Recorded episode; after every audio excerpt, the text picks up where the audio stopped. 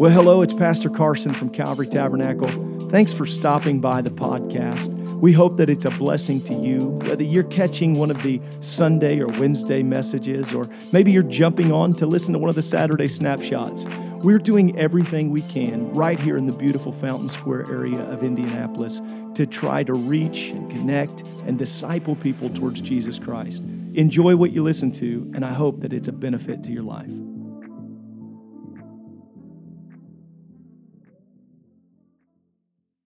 Here we are, we're in our final lesson um, out of the Apostolic Family series. This is, our, this is our last week. This has been a fun series for me. Thank you to all those who have reached out, all those who have purchased the book. Maybe you say, Well, I didn't get a chance to get the book. Is there anything else there that's in it? There are some very specific lessons parenting, um, young children, parenting adults, how to deal with elders and elder care is an incredible, incredible chapter in that book. Singles, there's an amazing chapter on singles in the Apostolic Family book. So, if you have the opportunity, I'd love to get that. There is no difference between someone who cannot read and someone who chooses not to.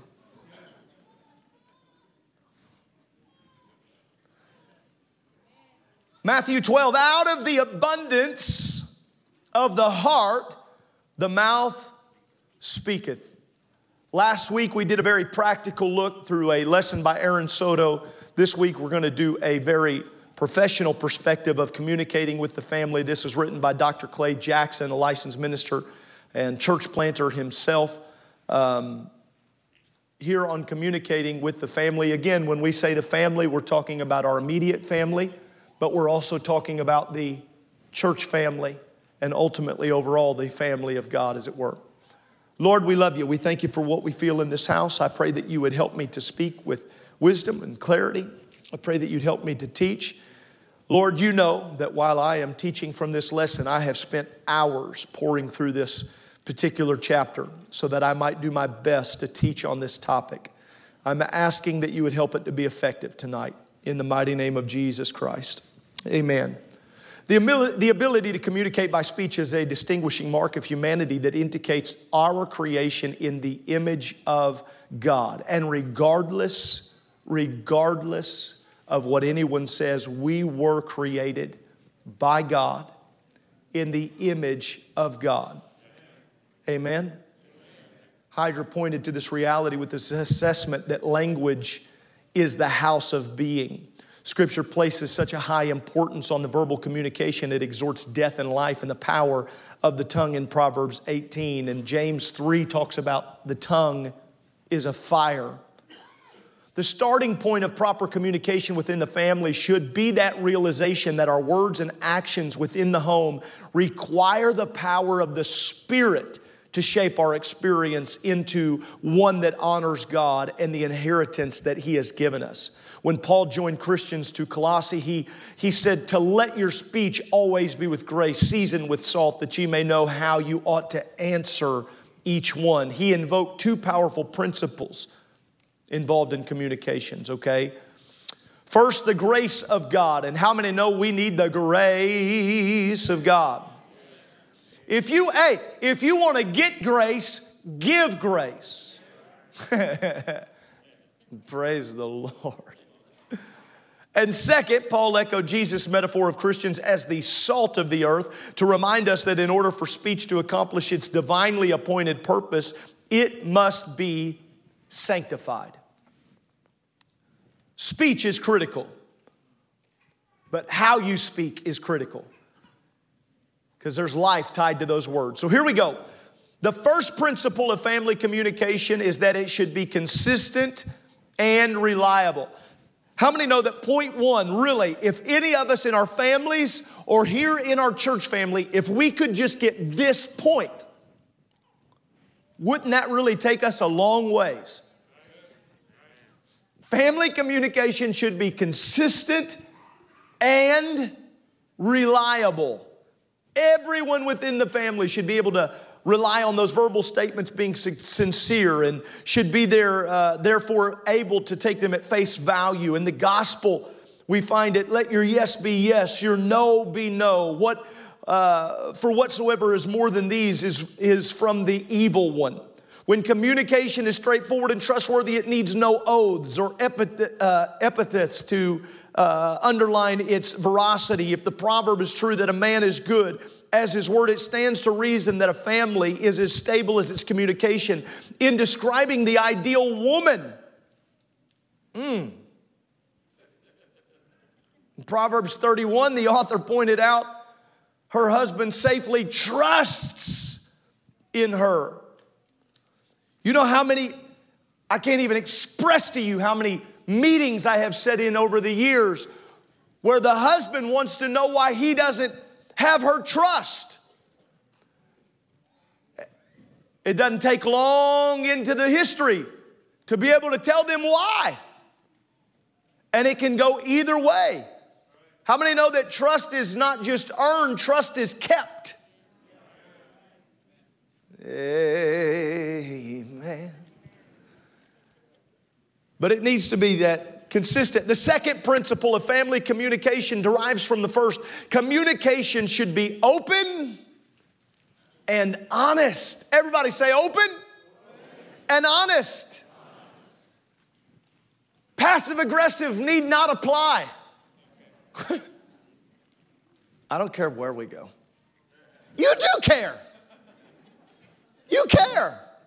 No, I don't. I don't care. Wear whatever you want. No, just tell me. Just tell me what's going to look better. Come on. Come on.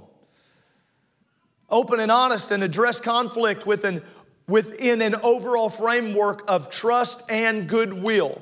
Whatever is said, this is critical, whatever is said within the context of the home should be rooted in a goal of mutual edification rather than pulling down or wounding. This sounds so basic, but don't you know we do it? You know how to wound someone else with your tongue. You do. And some of you in here, you're not the aggressor, but you know how to be wounded. You know that they know just what to say. Just how to how to let that happen. But biblically, our words are meant to edify. Edify, to strengthen. And why would we be at a job site where we talk kind to people that we don't have to go home with Pastor, because that's the thing. I don't have to go home with them. It's easy. No. We have to speak edifying, okay? Not for wounding. Even when it's painful, truth is truth. Did anybody ever have your, your parent look at you when you were younger and you were trying to just wiggle your way out of something and finally they looked at you, just tell me the truth? You know, the eyes crazy? Just tell me. And I don't know, I don't even know how this works, but I've been guilty of saying it even as a parent. If you don't tell me the truth, it's going to cost you more. Right? You ever? But it's true. It's true that even while it might sting or be painful, truth must be the rule. Without truth, you cannot have trust. They work together, they hold hands. Truth and trust have been going steady since going steady was a thing. no teenagers in here, they'd be like, going steady.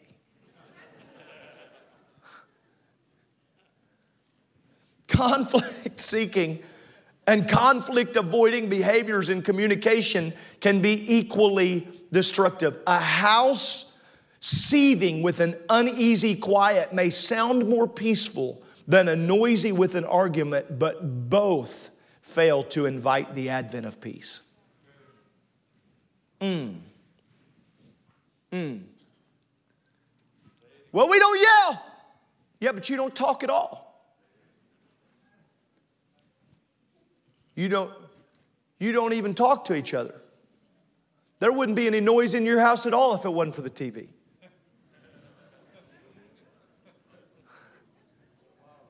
I love Wednesday night. I, now, I love these right here. The nervous moments. Remember Chris Barber talking about the nerve? I love those moments where it's like, ah. But it is true. And we have dealt with it. But having no talk at all is not the answer. We're not screaming. No, don't scream. Work up to it.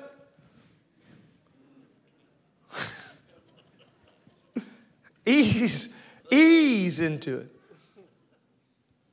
From the principle that communication must be honest, we can derive the conclusion that its content may not always be positive. May not always be positive. However, its intent must always be positive, and that's the big difference. The content, while it might not be positive, the intention has to be. If you tell the truth to wound, you're doing it incorrectly anyway. Well, I just thought somebody should tell you. Oh, really? Be careful. Be careful with what measure you judge. Be careful. Let's look here at considering the four quadrants of speech negative content with negative intent, gossip, slander, lies, belittling. Can I tell you something right now? That top left quadrant right there, none of those belong in your house. Not with you and your spouse, not with you and your children, not with you and your parents, not with you and your siblings. Nobody. You say, well, they don't even live with me, but every time we get on the phone, not in your house. It should not come out of your mouth in your house. You should not pollute your house any more than you would spend all week putting the trash in the garbage and then walk into your living room and rip it open? It's been sitting in that trash can all week long. You wouldn't walk into your living room over the couch and rip that thing open and let it sit there. Then why would you allow yourself, a Holy Ghost filled child of God, why would you go all week long, be in three services, and then walk in and sit down on that couch and open up your mouth and spew things that are not connected to that book or your spirit? Amen? Those things have no lying. Come on, that's in the Big Ten. right? Slander, gossip. Don't even get me started on gossip. Flattery, positive content, negative intent. You beware of people that are too flattery too quick. Nobody like you. Now, you don't have to be cynical either. I'm going to wait till he proves himself for a while. Because that'll come back on you too. It will. But too much flattery isn't good either. Be, be weary of people that have, are too easily flattering with you. Okay? Especially if there's negative intent, which often is with shallow flattery.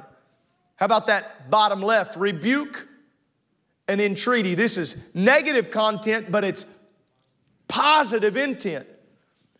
I have been rebuked and I needed it. It was negative. I didn't like it, Brother Tipsword. I got my feelings hurt. I was uh, You've seen me. When I preach, I get kind of sweaty. I have an issue. Doctors call it a sweating problem. I preached one time, had this guy come up to me, said, I'm gonna buy you some special clothing. I said, just buy me a black suit. We'll be. But I was just a young, young preacher, Brother Blake. I was preaching this revival, and I wore a gray suit, light gray. Brother Kilman, it was so nice. I know Brother Mooney taught me not to wear a gray suit, but I wore a gray suit because it's what I had. I was young and I was preaching. Brother Mathis, I preach hard. I mean hard, sweat, shouting. Everybody was, I thought I had done real good. If nothing else, I yelled several times. several times. It's real sweaty. This elder came up to me, Brother Brown, after he put his arm around me. Kind of, everybody was, we'd had a powerful altar call. I I wasn't ready for that. He said, Now, brother, let me talk to you for a second. And in that moment, he began to talk to me about why I should not wear a light gray suit. Remember this? I told you this story. Had sweat marks down my legs, sweat marks down my backside, sweat marks down my pits. You know what he was doing? He was helping me. He said it was a good message, but it was also distracting. He said, because while some were listening to your words, several were watching your sweat. I said, You got to be kidding me. And the first, you know what I first thing I wanted to do? I wanted to think, that's so shallow. It's not like the rebuke I got for when I preached the wrong thing. That one I understood. This is just a suit. You know what? It was still right. It can hurt your feelings and save your ministry. It might hurt your feelings and save your marriage.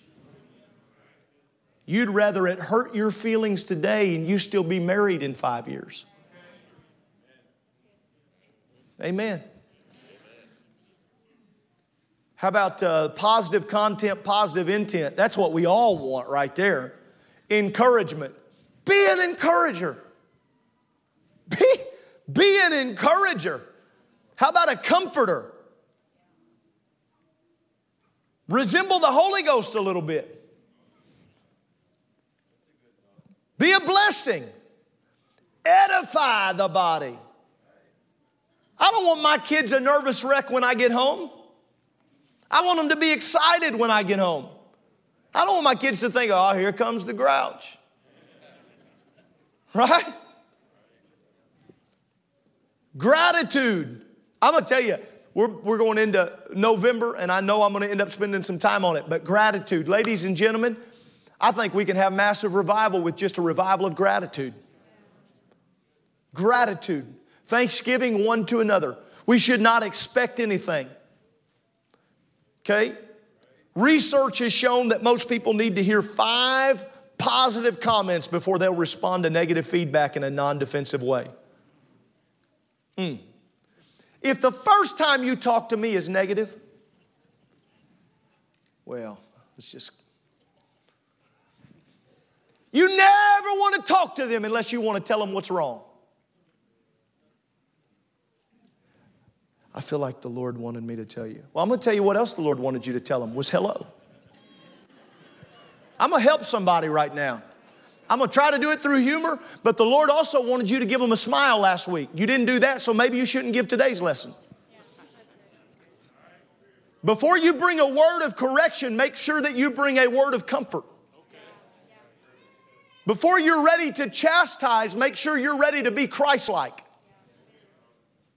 It is the way we entreat one another. The same kid you've got to reprimand as the same kid you got to kiss on the cheek and tell them that you love them like nobody loves them. The same in the body of Christ, the way that we greet one another. Well, amen. Benefits of gratitude.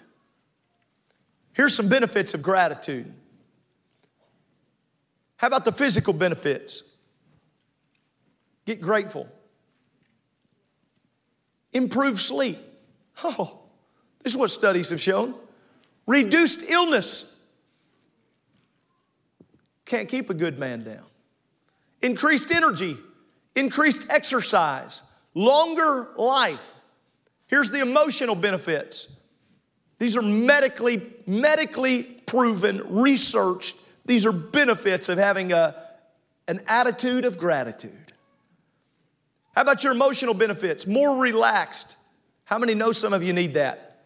You need the gratitude to counterbalance your coffee consumption. More positive mood. I'm gonna say something right here and I'm gonna move on, but hear me right now. The Lord reminded me here tonight we're in a battle of the mind like we've never been. We're in a battle with the minds right now in the world like we have never been. We've got to be thankful unto God for what He's given, what He's kept, what He, even if you're in the middle of something, if you'll get a thankful heart, get a thankful mindset, okay? More positive mood, more resilient, better memories, less envious. Whew. How about your personality? Some of y'all want to nudge your spouse. Yeah, listen, listen here, listen here. Personality work. Less materialistic, less self centered, more optimistic, increased self esteem, more spiritual. Praise God. More socially outgoing. I just don't I just don't feel like hanging out with anybody. Come on. You're not hurting anybody but you. Every time your spouse. Now, some of you are more introverted, but I got, I got to do this and I'll move on. Some of you are more introverted than others, okay? But every time your spouse wants to go out with another couple, you try to talk her into just staying home. It might not fulfill you, but it might fulfill her. Give her a night, okay? Give that opportunity to our singles that are in here right now. Even if you're introverted, it is not good for you to be alone all the time. It's not. Well, I don't really fit in. Then butt in.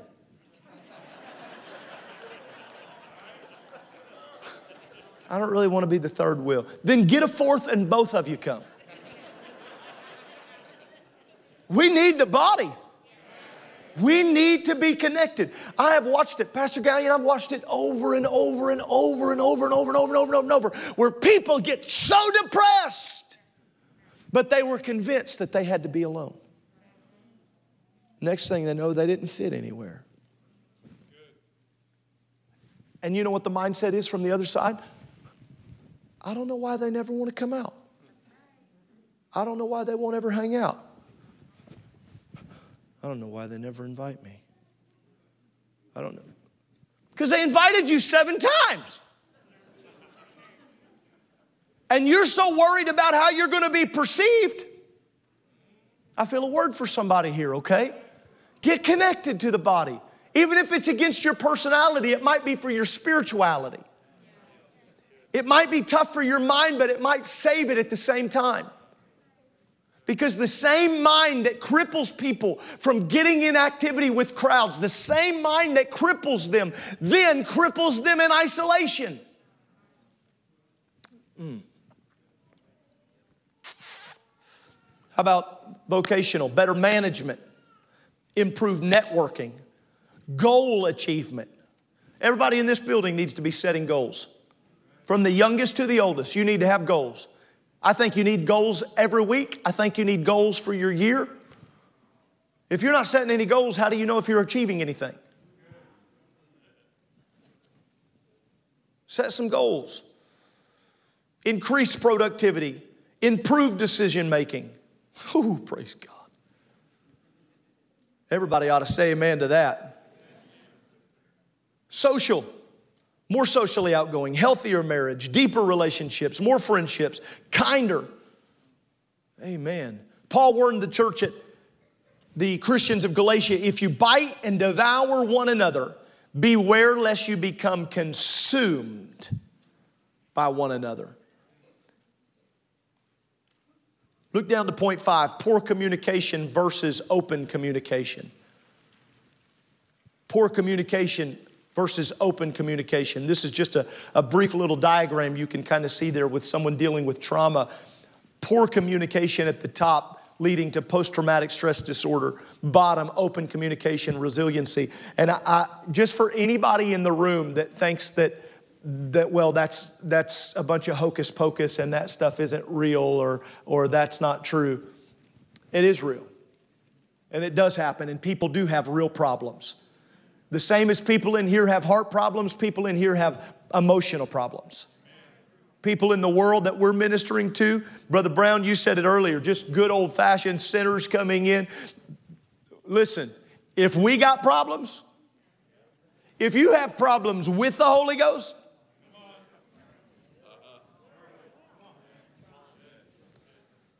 Amen. But can I just go ahead and add to that too? If we who are full of the Holy Ghost and understand the, the, the, the, truth of the Word of God, if we refuse to get better in our communication, how do we expect to set the standard and set the tone for what God wants to do in other families that are coming in? That's part of what discipling is all about. During a typical day, a father will speak about 7,000 words, a mother, 13,000. Oh, I'd like to have fun uh, with that right there. These words shape the environment of our home, determine what type of parenting our children experience. You notice I never even looked over. I just look, I just, I'm not even trying to block peripheral. Jesus taught that we would give account in judgment for every idle word. We've got to be guarded in what we say, and also I think we ought to guard what we don't say. We talk too much about what we do and not enough about what we don't. The Greek word translated as idle in the text, argos, it denounce or denotes being useless or unemployed. With respect to the words we use to shape our children's life, what job description should we give to our speech? How should we communicate effectively, and what environment should our words help to create? Let's look at point six here four distinct parenting styles. I'm gonna, I'm gonna slide through this very quick because there's really one of them I want you to key in on and maybe do a little homework and read about. Permissive, have it your way. That right there is what too many parents in the world are doing. Okay? Have it your way. Neglectful, you're in the way. That right there is the parenting style I dealt with a lot as a youth pastor. I remember I would pull into the driveway. I'd have boys that I loved. I wanted to adopt these kids. My wife, my wife could tell you the story. I'd sit there, I'd be so mad. I'd listen to their father scream at them over the phone because he had to leave the bar to come let them in the house. Now I got to be honest with you. There are a couple times, even as a preacher, where I felt enough righteous indignation. I thought I'd like to have some time with him. I'd like to lay hands on him suddenly.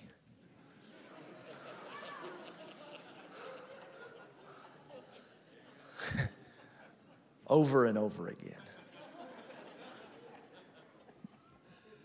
Authoritarian, my way or the highway. A lot of you guys in this room were raised under authoritarian. authoritarian. And it did come with a lot of pros, but you also know the stuff you've never talked about and some of the cons that came. And there's authoritative. This is the way, let's discuss it. Numerous studies have confirmed that that style of parenting is far more likely to produce positive results. The authoritative, high control, high acceptance style. I talked to you about this a couple weeks ago, and I will not continue. There's great, there's great language there. I want you in your own time, please read through this.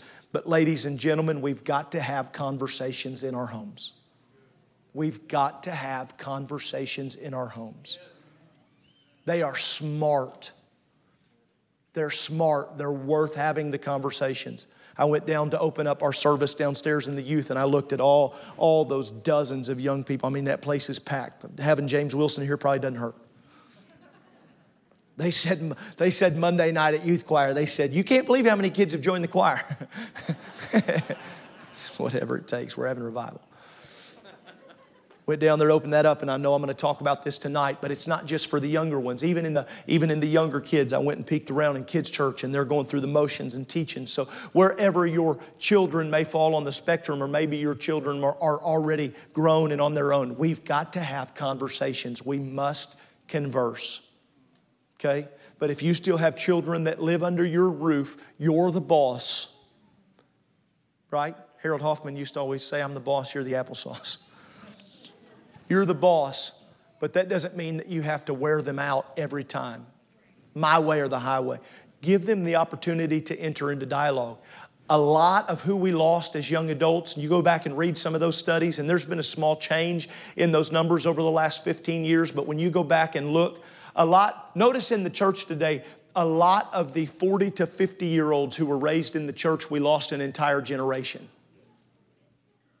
We lost them. I'm not trying to hurt anybody's feelings, we just lost them. It's not just here, we lost them.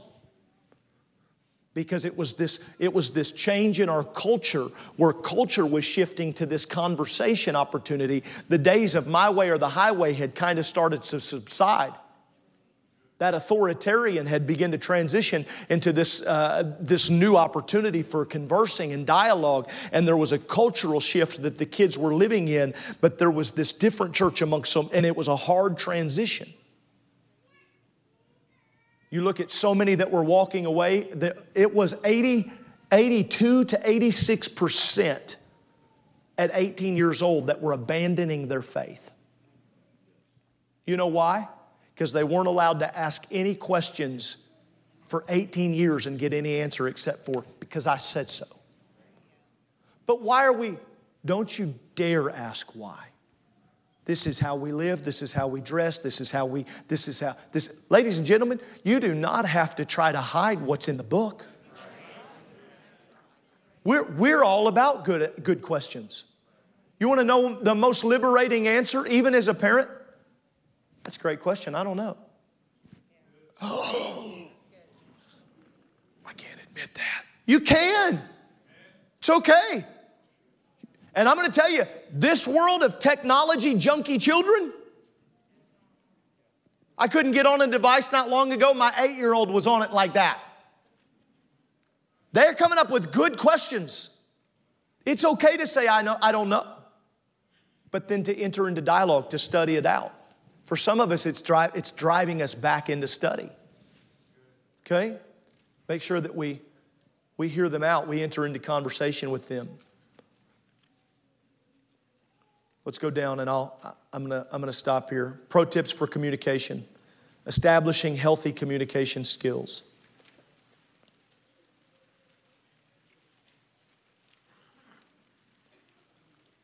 Listening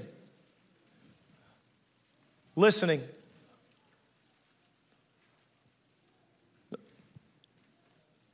Don't interrupt. There's a reason God gave you two ears and one mouth. Active listenings means actually being able to listen until they're done talking and then being able to respond. Have you ever been in a conversation where they finally stop talking and you have no idea what they just said? so, what do you think about it? Uh, Men typically say, I think you're right. You have no idea what I said to you. no, no, but I've learned you're right. You're right. Empathize, show respect, reserve judgment, listen for what isn't being said. I will also tell you that is a two edged sword. You better know what you're doing with that one. Well, what you're not saying, don't tell them what they're not saying. Listen for what isn't being said. Observe body language. If she says she's happy, but she don't say she's happy. No, I'm fine.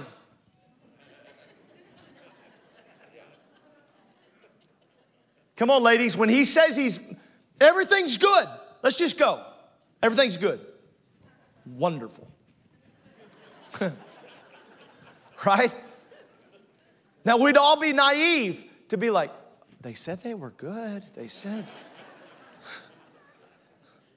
How about in talking? Use I phrases. You include yourself for sure. You don't want to have a conversation where everything is you oughta. Well, what I think you ought to do. Well, what I think you ought to do. I, bring yourself into the, encourage open ended conversation. Restate what has been said. What is restating what has been said do? It shows you listened. It shows you listened. Respond rather than react. Be specific. Stick to the discussion at hand. Avoid lecturing. Be positive. Seek to outweigh criticism. Be positive. Seek to outweigh criticism. Don't let them be bitter. Don't allow that. How about B, managing emotions? I'm going to wrap up real quickly. Don't get worried. Self awareness. Seek to understand reasons for action. Self control. Self control. Self control. Self control. It was not the devil. It was you. this flesh, just you. We've mystified the flesh too. And we go back and study that. That didn't even come, that, no. That's a good study too. Well, if it wasn't for this flesh, yeah, you wouldn't be breathing. Just self control. Consider results of actions before taking them. Doesn't this sound that that's so dumbed down, Pastor? That's so that's so basic. No, it's a it's a progressive need. Relaxation. Learn to take deep breaths. Slow down. Count to 10 before answering. Some of you count to 100. How about problem solving? Seek the underlying cause of the emotion. Positive thinking. In conflict, assume positive intent. Managing stress, set aside personal time. Again, Brother Brown, you, you were talking about that revival. Where did that come from today? It was time in meditation. You had given intentional time to it. We need prayer, folks. We got to have intentional time. Your, my day's too busy. If your day's that busy, you need a little extra time in prayer. Changing the scene, learn to change negative environments, find distractions, model appropriate behavior. This is such a big one right here. Example what you desire to see in others. How about resolving conflict? Determine underlying cause of the conflict. Approach it prayerfully. It may require professional help. Counseling is not wrong.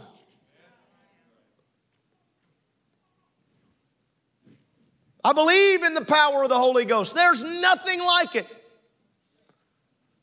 But some practical instruction may help too. Pay attention to patterns. Consistent themes require work. Random conflicts may indicate attention seeking. Don't attempt resolution when emotions are high. That is a big one right there. Table.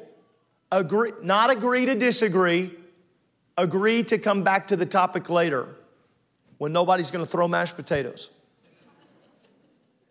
Set up routine times for discussion. Family council to set goals and discuss rules. I recently worked with a family about this in the house, setting family values and family goals. I believe in this. You see down through there D and E, building self esteem, structure, limits, and discipline. Stand with me tonight.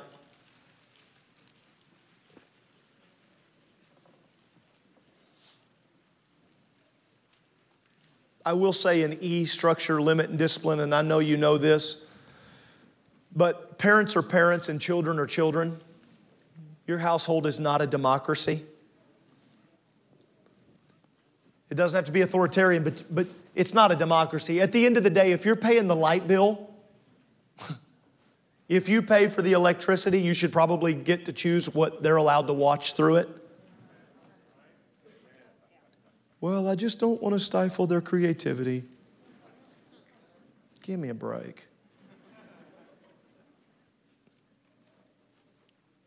Pick your battles.